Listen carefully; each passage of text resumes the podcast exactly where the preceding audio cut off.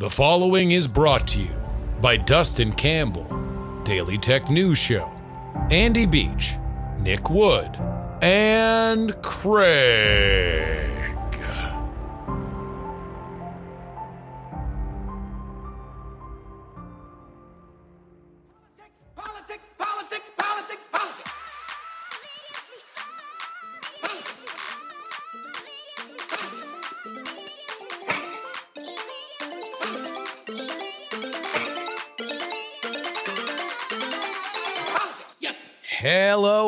Welcome everybody to the Politics, Politics, Politics program for Wednesday, June 2nd, 2021. This is your old pal Justin Robert Young joining you from Austin, Texas. Got a great show for you today. Uh, we're going to do what is hopefully the last, the last segment purely about coronavirus. For those of you who have listened to this show for a long time, you know that we we used to back in, in about a year ago open every version of this show with a hyperbole free coronavirus update. Largely because I was so annoyed with how coronavirus was being covered. I felt that the hysteria was getting in the way of for real, for real information that people needed to know. Boring things like where is the disease? Where are closures happening? What are the closures? Stuff like that. I kind of wanted it to be the snow report for this, you know, uh, turns out world changing virus. And I didn't feel particularly comfortable doing it because I, I don't, I mean, I, I, I felt good parroting the news. I would find the news and then I would repeat it. But I, I, I didn't feel like I was somebody that even now has a tremendous perspective on coronavirus. Now, I think I have a perspective of how it affects politics.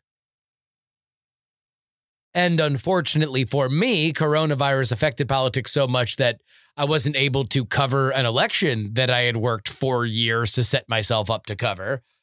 But now we're in a different perspective, and I'm again a little annoyed by the coverage. And so hopefully, this will be the last coronavirus segment that I will do on this podcast that has no relationship to an election or voters or a party or a president. We will also discuss uh, whether or not Donald Trump should be a main focus for Democrats going into 2022. With the January 6th commission, a bipartisan January 6th commission, all but dead, that means that the next step forward would be for Nancy Pelosi to convene investigations in the House. But is that the best idea for Democrats as they look to defend their very slim majority? Some representatives think not. And we will be joined by our old friend Andrew Heaton. He is going to explain to us uh, why the concept of the fiscal hawk, there was this archetype that used to exist when I was a kid, why it's gone, if it will ever come back, and stay tuned to the end because we we brand ourselves the rehabilitation agency and come up come up with a way that you can sell these same ideas in a totally different way. I think it's a pretty funny conversation. All that. But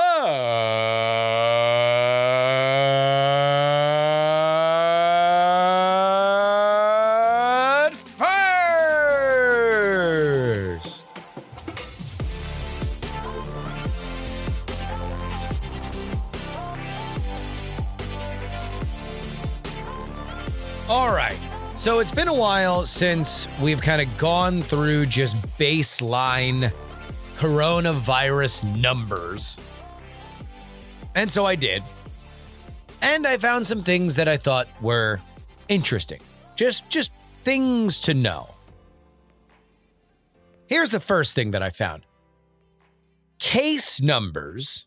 So the amount of coronavirus cases throughout the beginning of the pandemic were very weighted toward the Northeast.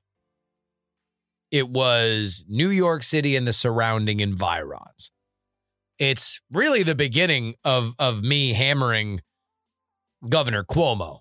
Before it became the cool thing to do, I hammered Governor Cuomo largely because he couldn't get on the same page with his mayor, Bill de Blasio, and, you know, things had gotten bad. And, and so the fact that New York City was the epicenter, and then case counts rose throughout New Jersey, Connecticut, Pennsylvania, Massachusetts, Rhode Island.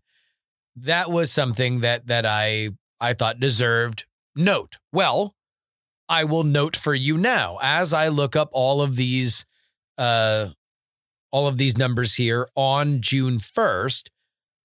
Case counts have correlated almost exactly with population state by states, meaning the states with the most people have the biggest case numbers.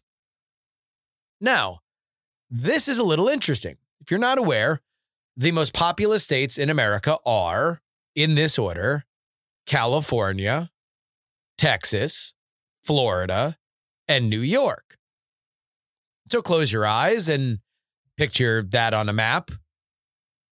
You have four states that are as big as we grow them here in, in, in, in America that don't don't touch each other, that are as spread out as states that big can be. And if we're going to talk a little bit of politics here, you've got two blue states and two red states. So California's got the most cases. New York's got the fourth. And in the middle, Texas and Florida, exactly correlated with their population. In case you were wondering, the top 10 is is almost exactly the same. Indeed, uh, uh, California, Texas, Florida, New York, Illinois, and Pennsylvania are the the top six states by population. Also, the top six six states in terms of coronavirus cases. Georgia and Ohio flip flop. Uh, uh, Georgia's got slightly more coronavirus cases than Ohio, but that would be seven and eight on population. And then there's a little bit of a shuffle between New Jersey, North Carolina, and Michigan. New Jersey is ahead of them, despite the fact that they've got the least population. But again, that comes with what these case counts looked like a couple months ago. Here's something else that I noticed the Northeast and the Deep South have had the highest death per 1 million population.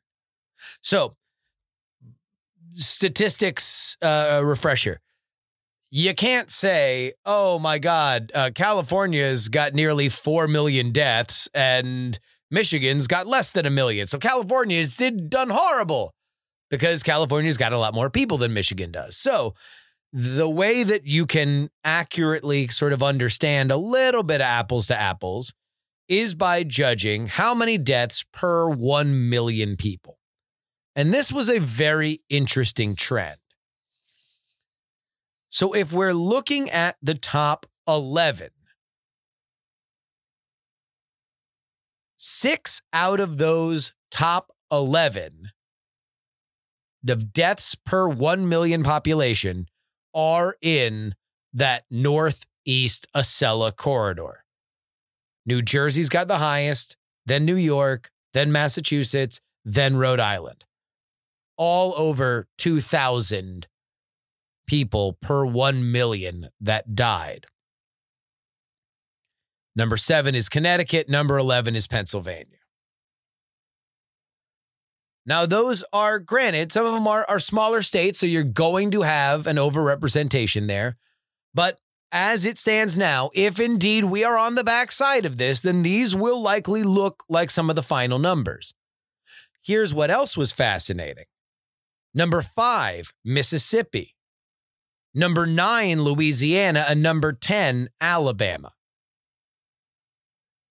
So, aside from Arizona and South Dakota, all of that top 11 has come from either a cluster in the Northeast or a cluster in the Deep South. Again, we we have some real questions here uh, about exactly where the correlative properties are between the Northeast and the Deep South. But in this case, they are the dominant uh the dominant states in that top 11. Now, let's get to good news. The United States of America recorded our lowest daily death toll on Memorial Day since the very beginning of the pandemic. That is Monday, June 1st. 115 people were reported as having died of COVID 19. Now, a few qualifiers here. It was on Memorial Day, and in general, Mondays are when death reports tend to be smaller because it's people are playing catch up over the weekend. That being said, 115 people dying is a staggeringly low daily death number when you've looked at this stuff every day. I remember a time not so long ago when I, because I've been morbidly looking at this stuff since the very beginning, when 115 deaths could be the half reported number from Florida, New York, California, or Texas over the last few months. Based on worldometers, 115 deaths is the lowest daily death toll figure in the United States since March 21st, 2020, when we recorded 65 deaths. And by the way, Worldometers only began reporting its daily death toll on March 18th. So we're talking about the very beginning of the pandemic. That's where we are right now with our death toll. That is great news. Because as I've said before, coronavirus without the deaths is not what we lived through. It's not the shut the economy down, everybody uh, uh, changes the way that they live their lives kind of thing. Here's some more good news daily new cases dropped below 10,000 cases a day for the first time since March 22nd. That was on Memorial Day. Again, it's probably a recording fluke, but still, the fact that we're in striking distance for a routine reporting lag to put us past some really, really rad milestones is an achievement in and of itself. So we're going to take the W on this one. Why is this happening? Quite frankly, folks, there's only one thing to credit the vaccine, period. End of story.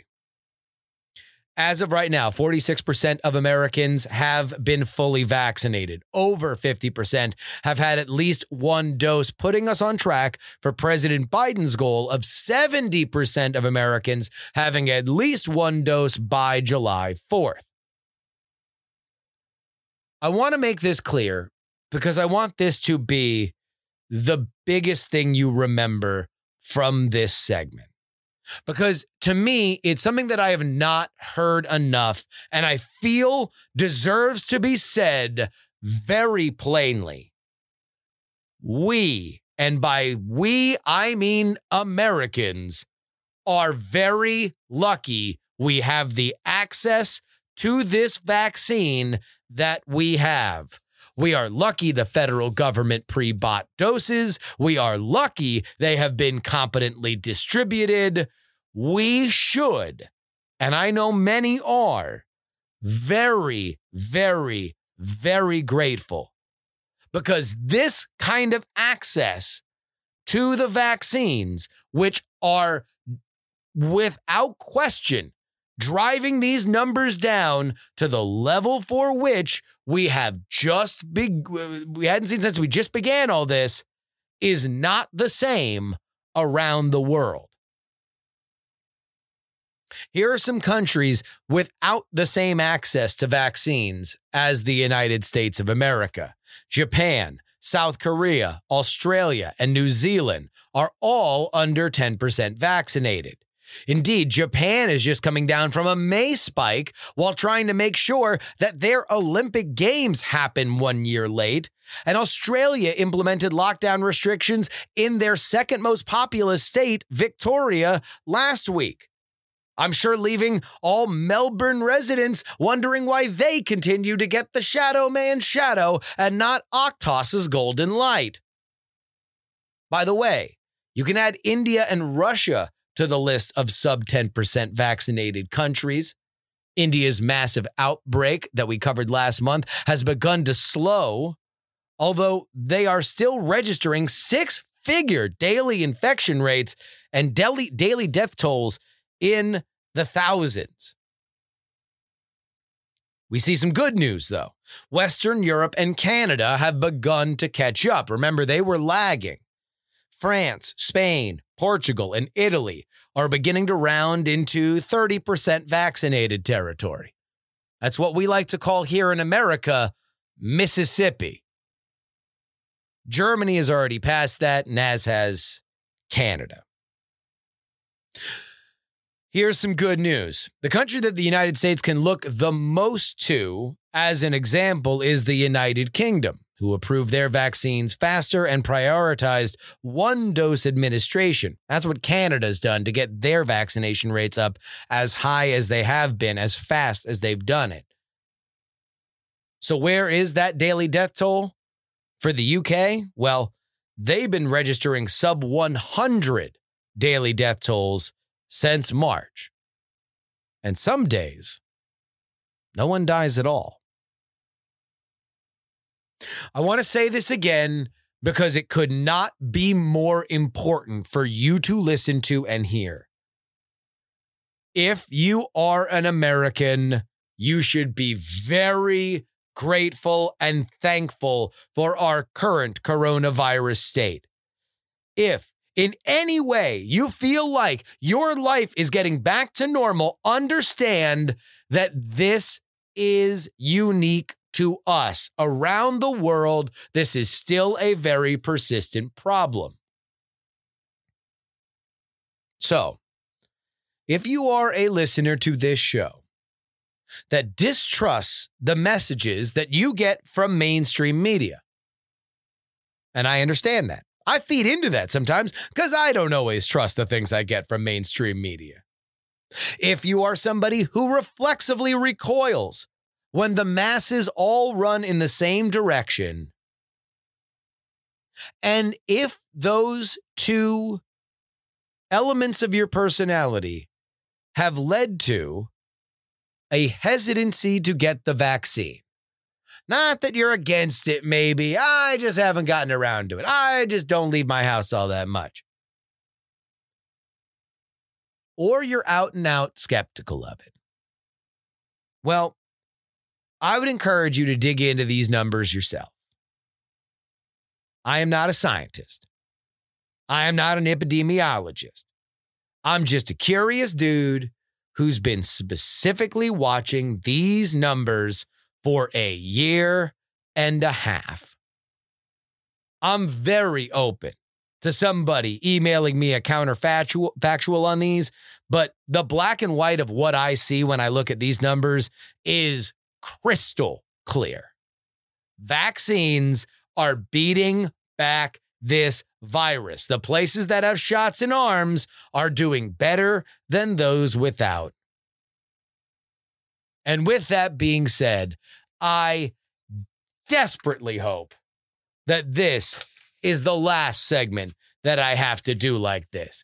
Because I'm still annoyed that this virus happened. I'm still annoyed that beyond all the death and despair and culture rending that we had, a heightening in an already polarized election, that we fought about other things so much that, that, that it's left scars on our friendships, on our families? Our media becoming so toxic to those that that that that, that have have a different point of view. I hope we never have to do it. But beyond all that, I hope that coronavirus is actually done because I want to do my job again. I'm still annoyed. I'm still annoyed that I couldn't go cover that election for you guys. It's all I wanted to do in 2020. So much so that we are getting back on the road. And I'll tell you where during the ad break. But this hopefully concludes our hyperbole free coronavirus updates. Politics, politics. So let me ask a very simple question Do Democrats want Trump on the ballot in 2022? All the Democrats, I'm talking to you. The Democrats listening, Democratic voters, Democrats who are uh, D- Democratic voters who are listening to me right now.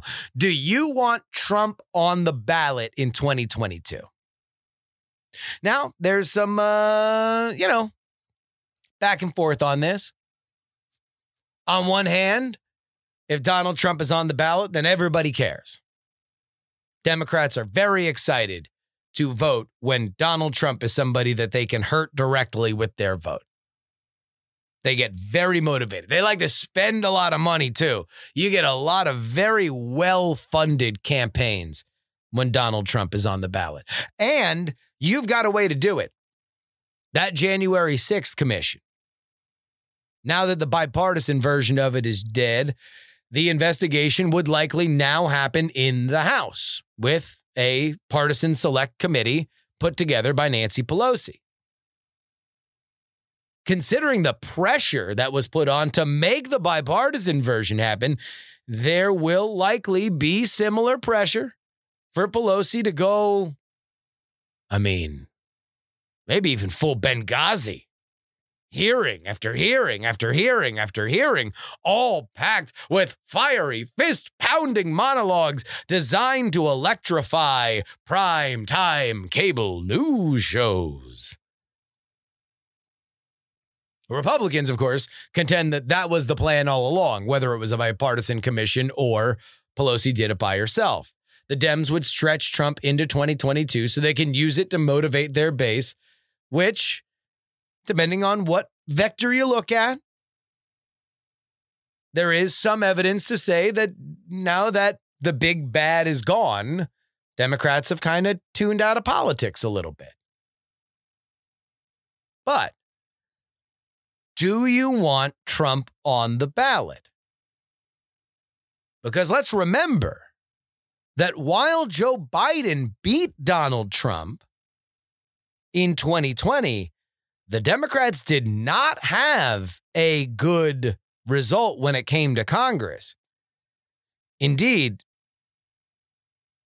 despite the fact that they eventually got the Senate, they were supposed to get it on election night. And this was not supposed to be a 50 50 Senate. This was supposed to be a Senate that the Democrats absolutely controlled. Meanwhile, they were supposed to expand their majority in the House. Instead, it contracted. So, do you want Trump on the ballot? Do you want 2022 to be about democracy or death? According to one Florida congresswoman on the Democratic side, she hopes not. Quote Trump is a Republican problem and a Republican cancer that they need to cut out of their party, but that's their problem, says Representative Stephanie Murphy of Florida.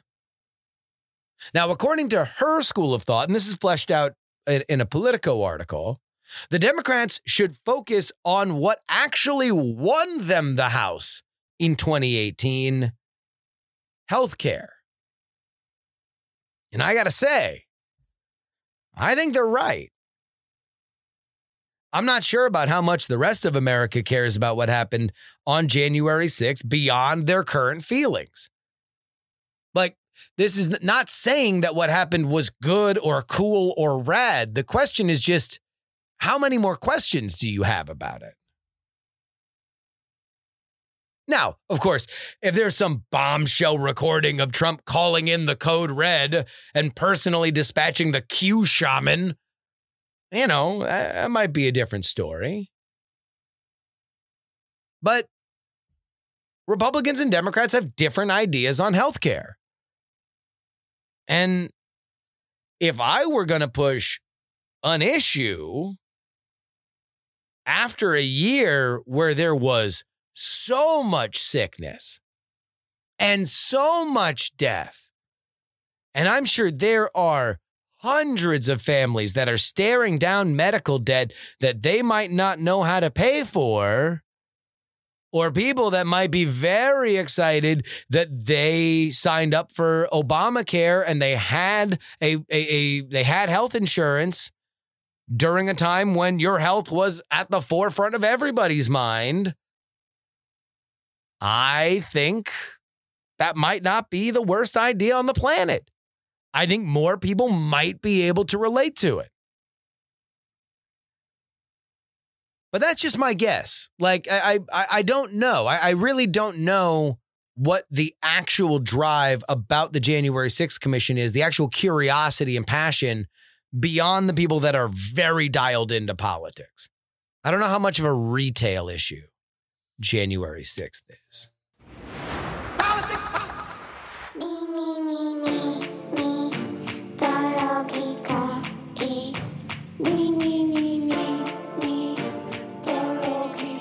On our Sunday, Sunday, Sunday show, we let you know that there is only one story that will define this week in politics.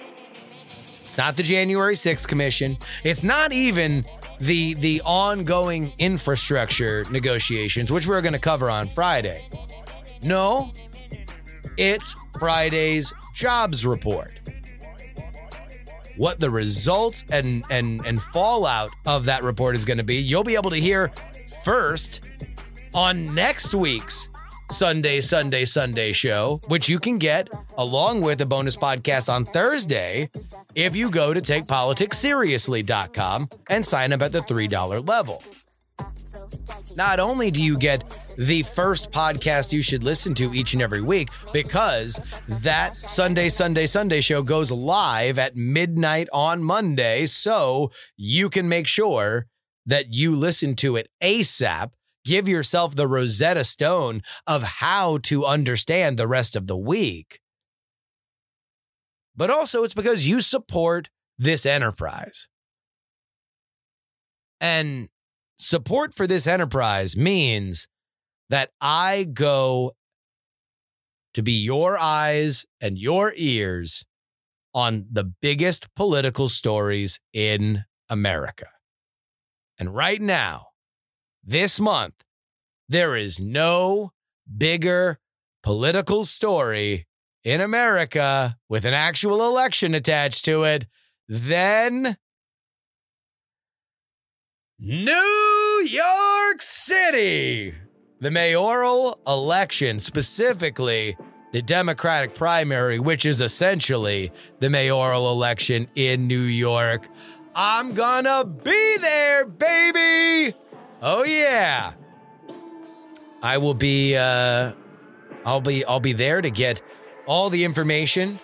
I'll be there to go to the uh, go to the rallies. Will Andrew Yang do it? Has his star fallen too far? Are any of these polls that are being conducted even worth a lick of spit?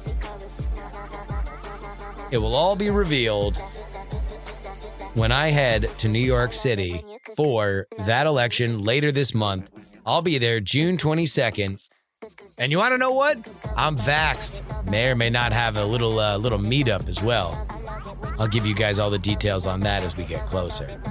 But this is what you fund. This is what you get for your money. You get me heading out there and being your personal correspondent. If you want to support that, if you want to get the bonus content that is also live from New York, you go to one place, takepoliticsseriously.com. Politics, politics. As I record this podcast, Shelley Moore Capito of West Virginia, a Senate Republican, is meeting with Joe Biden on a possible infrastructure deal. As of now, despite the fact that the two sides can't quite agree on the definition of what infrastructure is or how to pay for it strategically, like where the money is going to come from, the Republicans are willing to vote for a package to spend nearly $1 trillion, while the Biden administration is asking for 1.7 trillion. But that's just for phase one of Biden's plan, the second of which would probably cost even more. The whole conversation got me thinking. Growing up, there used to be a political archetype, specifically in Congress, which sometimes was even bipartisan. The cranky fiscal hawk. The person who simply wouldn't vote for a government program that didn't immediately pay for itself. They'd give speeches about how inflation was a death sentence for your grandchildren. With that voice seeming a bit absent these days, I wanted to discuss why. And to do that, we welcome back one of our oldest friends here on this program, Andrew Heaton of the Political Orphanage. Welcome back to the show, Andrew. Thank you. A pleasure to be back. And I, if if if I am not fiscally prudent, I'm at least cranky. So I'll fill that that role for you while I'm on today. I mean, uh, and maybe part of this is also because I've been watching a lot of old political ads because I've been doing this this political ad retrospective, and it's amazing how much even on the, like Democrats used to run on the idea that inflation was a death sentence for your children's children, Right. Like, and this was like Obama. This was this was Clinton. This was not Yeah. forever ago. This wasn't, you know, back back when the Democrats were white supremacists. Like this was this was this was recently. Uh, and and now I, I guess maybe the the the the, the financial reins kind of got looser first on the Democratic side, but it's not like Reagan was exactly a a a, a budget follower. He was a budget expander. He got dinged for that by by his opponents. And and now with Trump, it seems like that idea is out of vogue. Uh, do you agree with my premise that that? Oh, oh yes, I, I, I don't think there's anyone left who is concerned about spending at all. I, I think that that's gone. When I when I was a kid, uh, there Republicans at least pretended to care about the deficit. That was that was at least something that was was in their their vein. Uh, I, I think that that is largely gone. But I, I actually think that the archetype itself has changed um, from what used to constitute a fiscal conservative before you and I were kids to what constituted a fiscal conservative when we were kids. So if you Yeah. go back to let, let's say pre Reagan, if we go back to uh, to Gerald Ford, the idea of fiscal conservatism at that time, or let's call it fiscal prudence because that's a little bit less partisan, was that if a government program is worth paying for, it's worth taxing to get the revenue on it. And that was kind of Yeah. the Gerald Ford mindset was it's not that spending is all evil.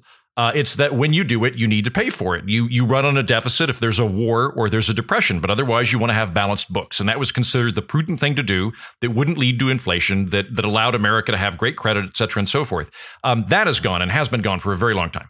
Uh, that that has uh, been replaced by um, the the new conservative model, which is all taxes are bad always, and and that uh, like I, I know Grover Norquist, and he's kind of led the spear on that, and and made it to where fiscal conservatism is now equate with never raising taxes under any circumstance, and so that shift had already happened. But for a while, there was this kind of balance between Democrats who viewed spending as an investment and uh, conservatives who wanted to rein in spending by reining in uh, tax revenue, and and those are all gone now. The the uh, the the tax revenue part remains in the conservative uh, side. They don't want to raise taxes, but spending's fine, and and it, it just really it just varies on what you uh, varies on what you want to splurge on at any given time.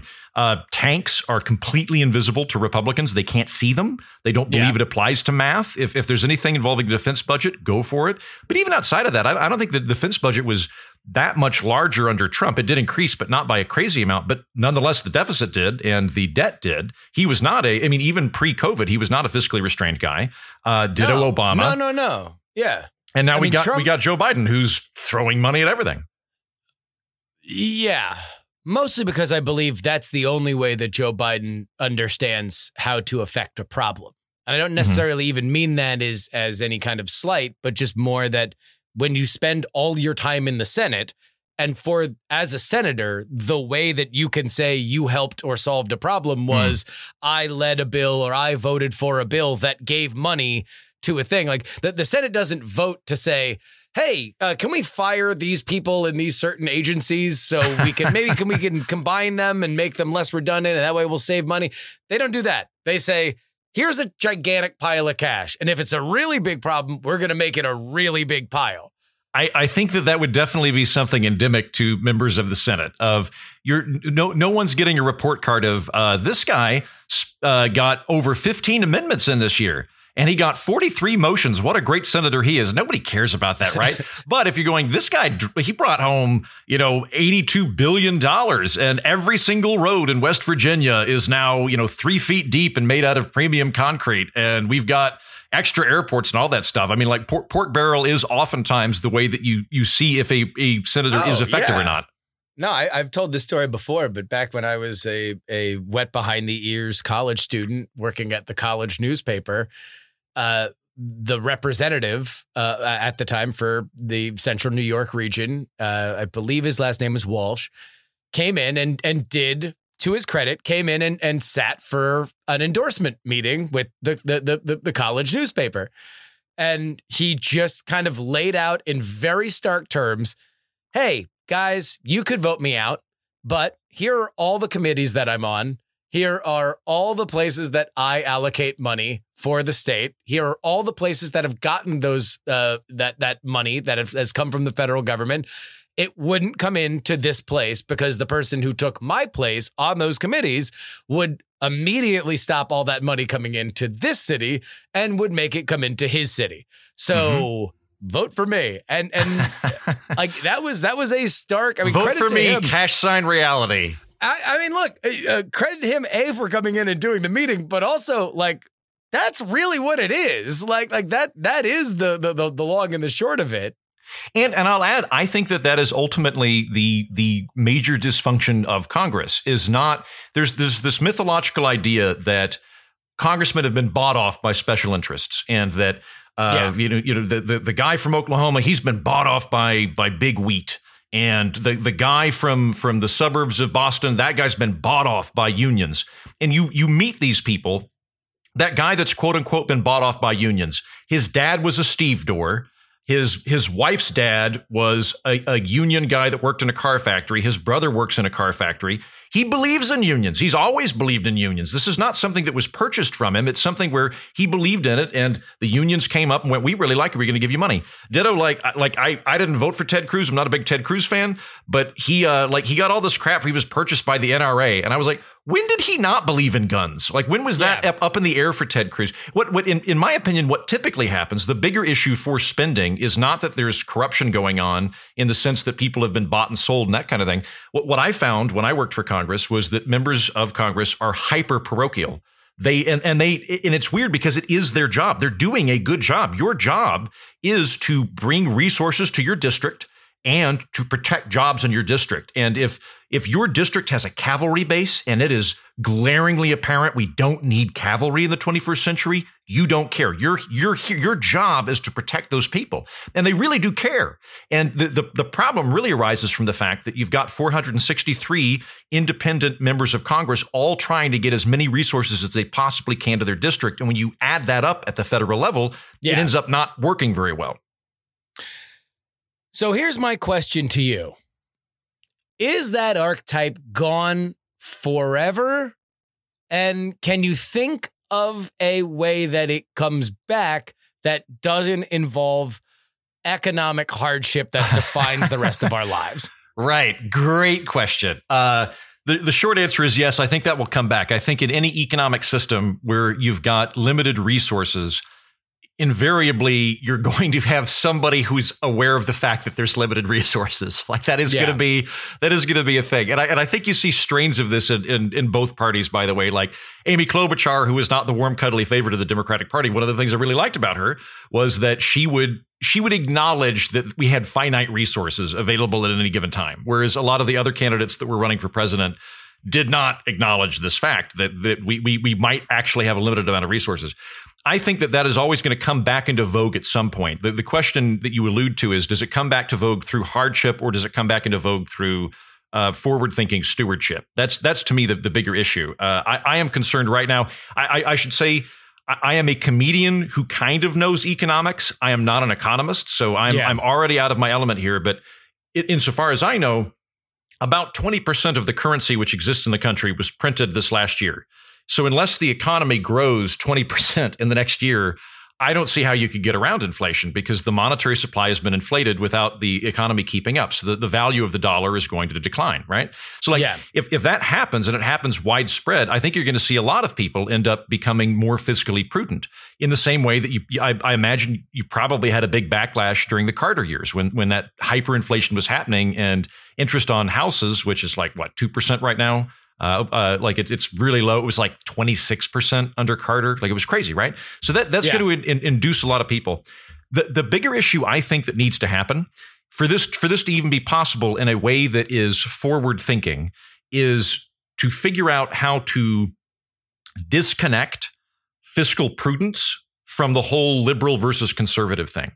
Because at the moment, so much of political energy is going into hating the people on the other team that Yeah. being associated with any qualities they allegedly have is not good for you as a politician. But it, but it, I, I- got to say, it's not true. It, it like the, the the data is such that um, when, when you get down below the level of the House and the Senate to regular just humans, there are lots of humans who are Democrats that are are like, okay, we, we need to be a little careful about this. And there's lots of Republicans who are like, yeah, we should spend money on welfare. So it, it does go down. And I, me living in big East Coast cities for the last 10 years up till recently, I'll say like, I know quite a lot of fiscally conservative gay guys who are like they're not they're not tr- traditionally conservative. They're not like agitating for for uh, you know like traditional marriage. They're they're they're out hitting on me at bars. Uh, but Yeah. when you when you talk to them, they're concerned about you know well if if we if we tax the economy too high, so on and so forth. So what what, what I would love to do is I would love to have the term conservative and liberal only apply to social issues to where you know if if you're if you're gay but you're uh, you- you're in favor of low taxes and you want reduced spending. Okay, you're a liberal. That's it. Like you're like if, Yeah. if you're in favor of legalizing marijuana, you're a liberal. It do- put that on a different spectrum, right? And we need to come up with new terminology to, to talk about this other thing. I, I suggest we call it like fiscal prudence versus I don't know fiscal expansion, something like that. But it needs it needs to be on a different spectrum because so long as we are linking these unalike concepts together and treating them as if they're all lockstep, there's not much incentive for anybody to go either direction if they're in the House or the Senate. It's just to do whatever their their team is associated with. And and I math is math.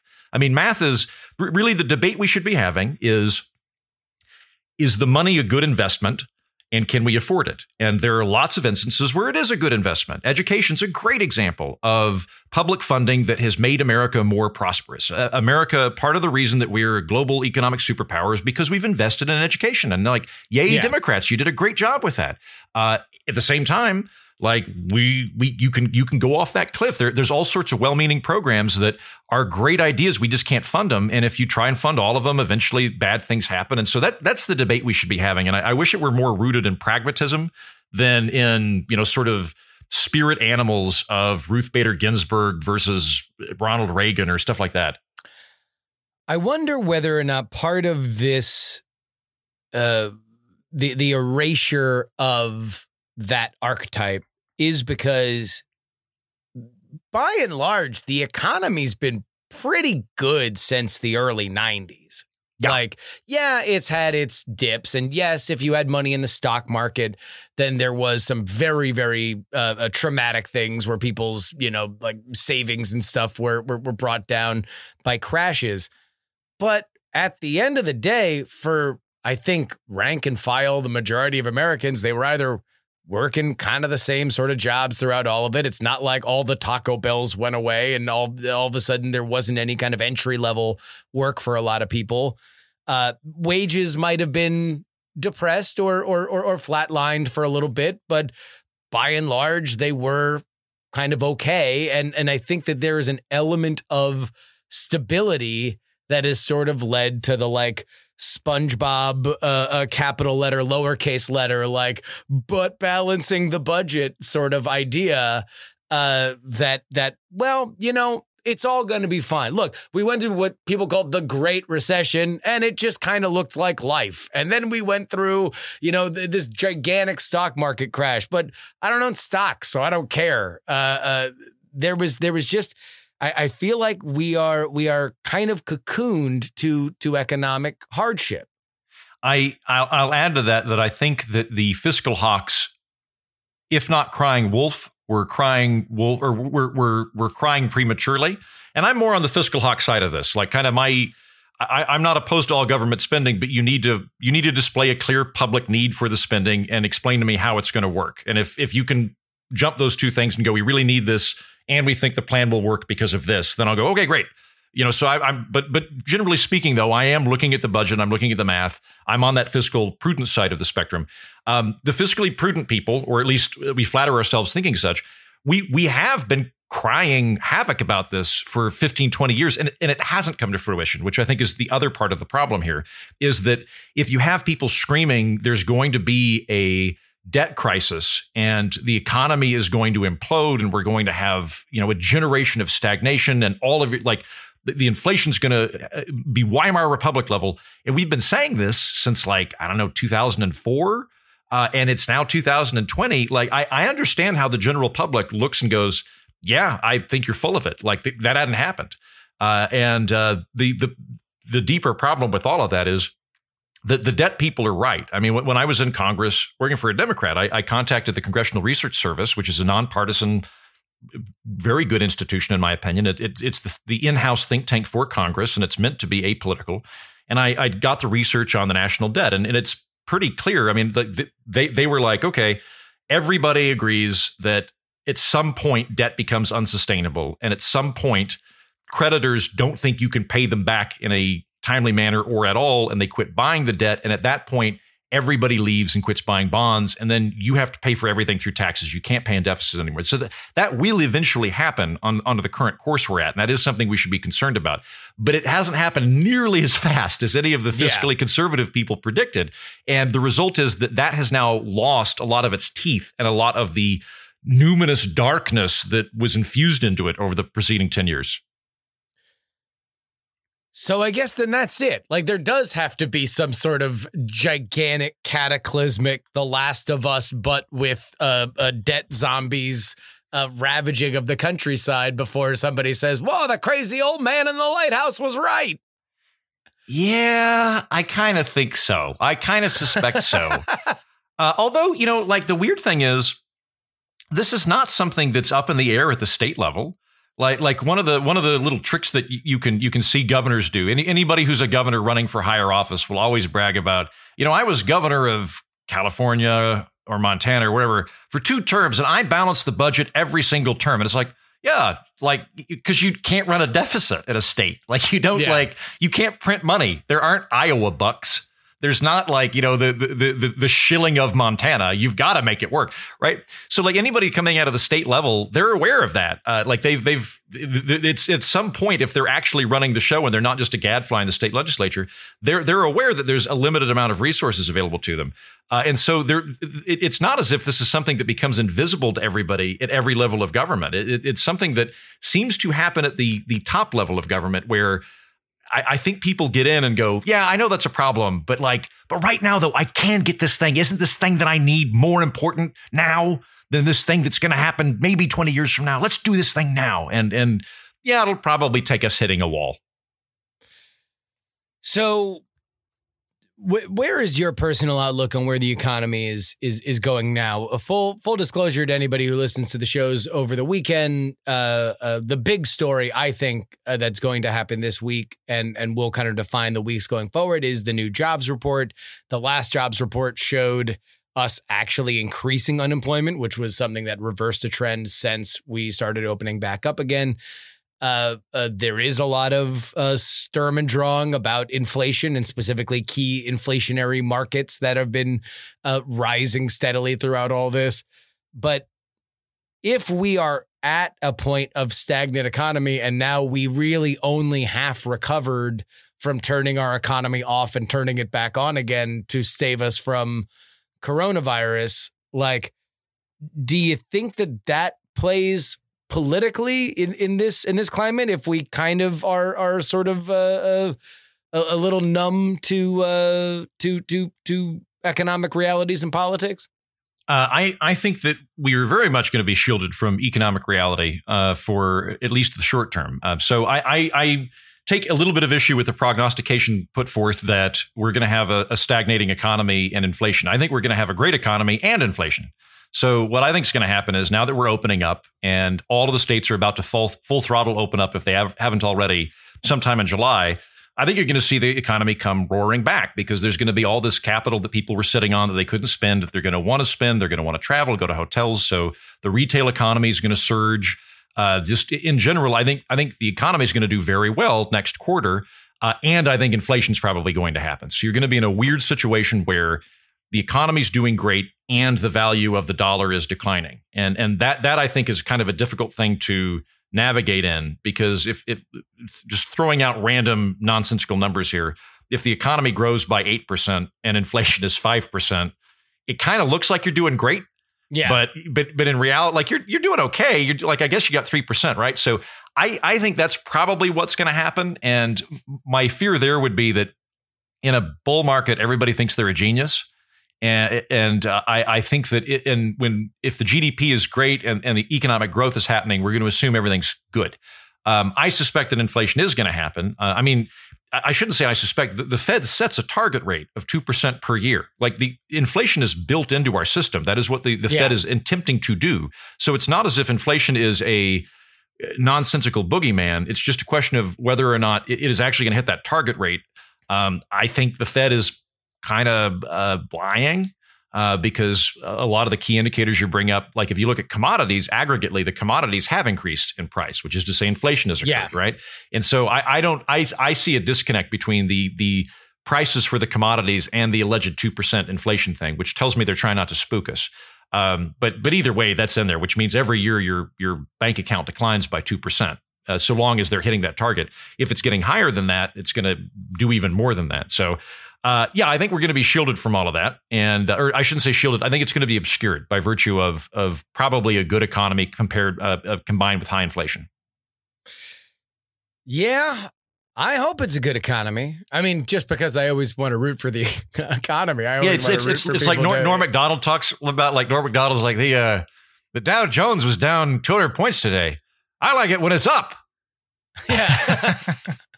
Uh, yeah, I'm, I'm also rooting for the economy. That'd be great. I, I am. I am. I, I do. I do wonder though, because I, I wonder about that last jobs report where where uh, things were flat and uh, uh, employment was, uh, uh, you know, unemployment was up, and it's like you got to wonder if this is a great jobs report. Then maybe it's like, all right, hey, look, sometimes there's some hiccups in the machine when we're opening up on this staggered level, and some states are open and some aren't, and some people are still getting unemployment and some people aren't, and and now we're we're gonna come roaring back as of as of now. Like uh, that was a brief respite, and now we're back on our super uh, our supercharged train. Uh, but if it's not, boy, is there going to be a lot of questions. Uh, and I, I I do I do wonder kind of what that what that looks like because I think we're going to get if it is a weak jobs report. We're gonna get a lot more questions, and they're gonna be a lot louder. And you might even see some voices that you didn't expect saying, maybe we need to stop this federal unemployment benefit. Maybe we are paying people too much to stay home. Maybe that is actively hampering the the the jobs market. And regardless of whether or not you believe that we are all worthy of a a a, a greater wage, which I think is is a, a philosophical argument we can have. If the jobs numbers aren't good, then those conversations are going to get a lot more vociferous. Oh, good. I look forward to that because, as you know, Justin, I, I am always in favor of just embracing whatever your most shrill emotion is that makes you feel self righteous and, and not paying attention to math or actually trying to solve stuff like an adult. And so that'll be really fun for old Heaton to have to come in and look at numbers and try and figure out how to actually help people based on reality instead of getting laid in the quad with the other children. Yeah, that uh, that that'll be fun. The, the the other the other bit that I think um, I like this character. I like I like I like bitter uh, bitter academic uh, uh, just just rate fogging up the uh, uh, fogging up the window. it's always it's always more fun to break windows and yell about injustice than it is to figure out how to make the parking lot more efficient. It's always more fun to do that, but somebody has to go in and go. You know, if we if we move these, if we move this over, we can actually get in eight more cars. No one wants to lay that guy. Everybody wants to lay the guy screaming about injustice, but the guy screaming injustice isn't going to do anything. Anyway, uh, the the, uh, the the the thing that I, I think might also come out of this that's always a perennial part of the the economic political landscape is that who there are large macro forces affecting the economy. To some extent, they were affected by the president. By a larger extent, they were affected by by Congress. But whenever there's a depression, it's the the president's fault. And whenever there is a upswing, it is the president's great, brilliant resolve. Uh, and you you look at like the the increase in the economy. So when Bill Clinton came in in 1992, there was an immediate uptick in the economy. Well, it, it took place like I think a week after he showed up. So it, it it wasn't anything he did. It was it was that George H. W. Bush had had done very you know had, or, or alternately Congress had set up uh, had set up a good thing for him, and then same thing happened with Obama when he came in. Like like he Obama came in during a um d- during the height of of the recession, and and uh, uh it it changed, and we could give him some credit for that. But also like if it immediately spiked. Um, d- ditto Trump, like it, it's all this kind of animals, uh, animal spirit stuff. The, the the thing that um, I think has long term effects for all of this is it means that whoever whoever happens to be in the White House when the economy tanks ends up besmirching their ideological model for wide swaths of people. So like I was having conversations at the beginning of 2020 uh, before before we, uh, it, it ended up being a, a duel between Joe Biden and Donald Trump, where Yeah. I, I, I was talking to uh, you know, smoky room capitalists, all, all the fiscally prudent gay men that I was talking about earlier that I Yes, was I was hanging, hanging out with. And they were like, you know, I think the economy's going to tank. We ought to vote for Bernie Sanders so that it really just screws over socialism for another generation. So that when, when, when, it, when, it, when it does tank, it happens on the socialists' watch. And I was like, man, you've got. That's some galaxy brain Yeah, you- thinking. Yeah. you you better time that right, my friend, because Yeah. then if you get it wrong, I I don't know. I, uh, it, it, also, I'm not going to root for the economy to tank. Uh, no, no, no. Uh, all right, last question because you are a creative mind. If let's say we are hired, me and you, Young and Heaton, the new uh, uh brand uh officers for this this now flagging idea of of fiscal hawks. We're trying to rebrand them. Hawks are out, right? We can't say we can't call them hawks anymore. Like we we need something cool. We need a cool new phrase that the kids can hashtag and make their you know uh, TikTok videos about. So so the algorithm rewards it. Uh, what is the the 2021 way that you can rebrand? You know, uh, uh, being able to pay for things that the government is spending money on. Great question. I so I don't think that you would it would help you branding wise to pick something big, robust, uh, virile, or masculine. That's the the the you, you, the idea of fiscal conservatism is at least It's Um, it's it's it's it's Rush Limbaugh, right? Like, like it's just it's kind of like a a, a man with a wide midsection, uh, uh, possibly who has golfed within the last forty eight hours, Right. And and he's smoking a cigar. and he has a receding hairline. don't Yeah. don't don't double down on that. I would call No. them like fiscal soccer moms. I would I would I would do something that belies like Oh, respo- so you would do you would do safety mom. So safety Yeah. mom was that was that was the Bush I- way of saying uh, I- they they wanted to kill Al Qaeda. Mom, women wanted to kill Al Qaeda. Was basically moms. yeah I, I would i would try and figure out a way to be like hey like you're I, at least from where i'm coming from my my goal is not to like leave poor people out in the cold my my goal is to keep the system from imploding i am Yeah. co- this is i in my mind I am an empathetic person who is a responsible person. And so if you could come up with a branding that's empathetic but responsible, and I'm thinking soccer mom, uh, then then Yeah. that would that would I, I think how, be what how I would go with it. So you would go like pay, you know, kitchen table, a, a, you know, a b- balanced checkbook. No, because no one uses a checkbook anymore. So like, I uh, I, uh, I I think I'd have a commercial green, where green text on your uh, uh, uh on your bank account app, mom. like just This, this, know, this is this is what I would do. The scene is the kitchen table. yeah, Uh, mom is sitting there. She's got an old calculator, you know, one of those solar ones, Yep. and some a, a little sheet. There's a there's two kids. There's a, a little daughter and a son. And the son says, "I really want to go to summer camp this year, and I want to I want to go uh, to um, I, I want to go to the water park. And she goes, Well, you know, we don't have enough money for both. They're both good. We don't have enough money for both. So we're, we, let's do this. Let's do summer camp. I think you can enjoy that more. And he looks kind of glum. And then the daughter says, uh, You know, like, I, I really want a pony and I want to do all this. And she's like, Well, we can do one of those things, but we can't do all of those things. Then the dad comes in and he's drunk and he just starts throwing cash everywhere, going, Yeah. Doesn't matter. I'm the fun guy. And then she Yeah. looks into the camera and goes, Vote soccer, mom. Yes. We're going to go out right on that. Andrew Heaton, the host of the Political Orphanage. Uh, thank you as always, my friend. My pleasure. Thank you so much.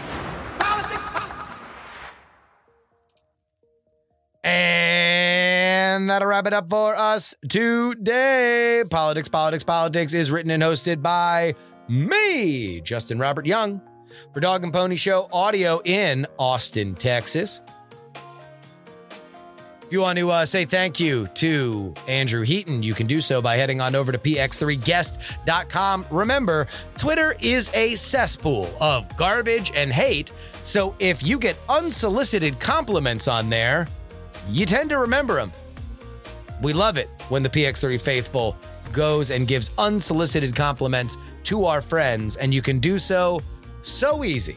PX3guest.com. Our email is theyoungamerican at gmail.com. Our Twitter is PX3 Tweets. Our Twitch, which we are live on Wednesdays, Thursdays, and Fridays, is at px3live.com. And our newsletter is px3newsletter.com.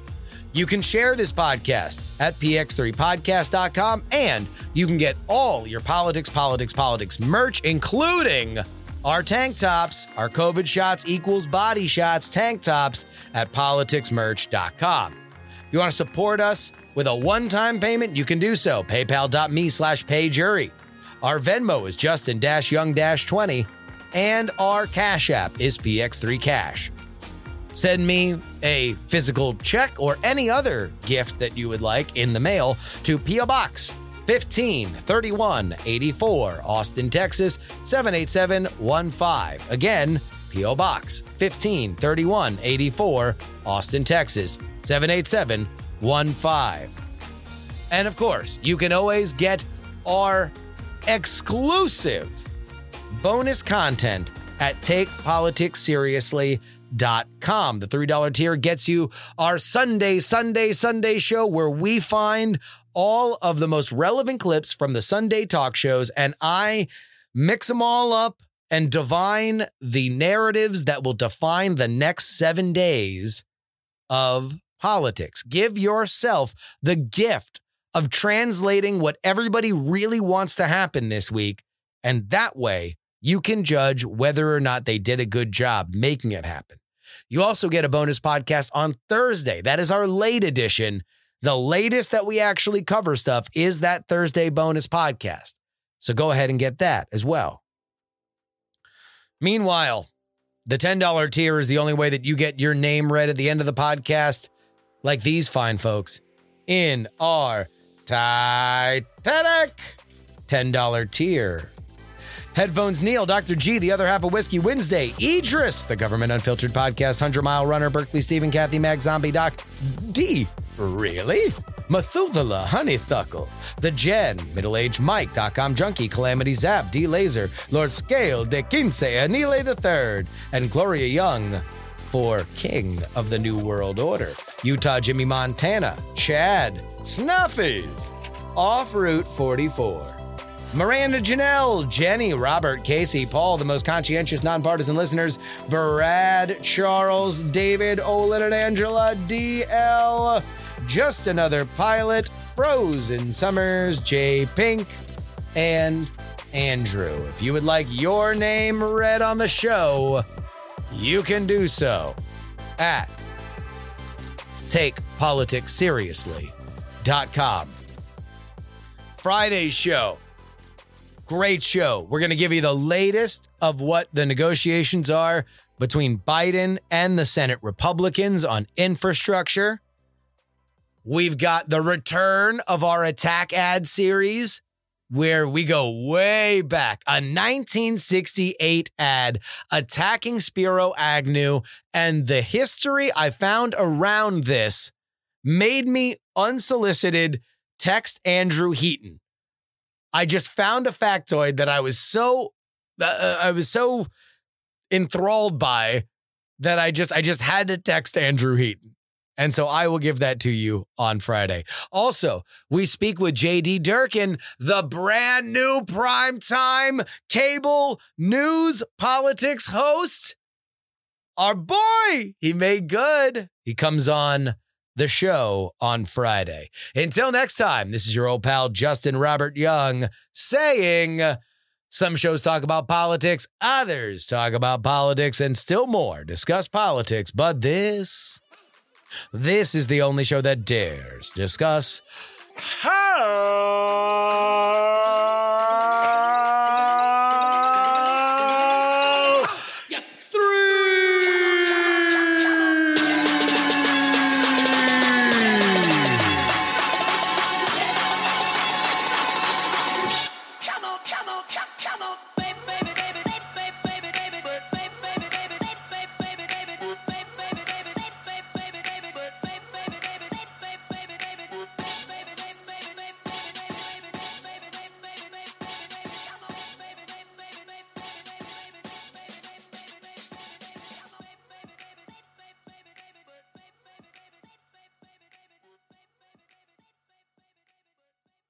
Diamond Club hopes you have enjoyed this program.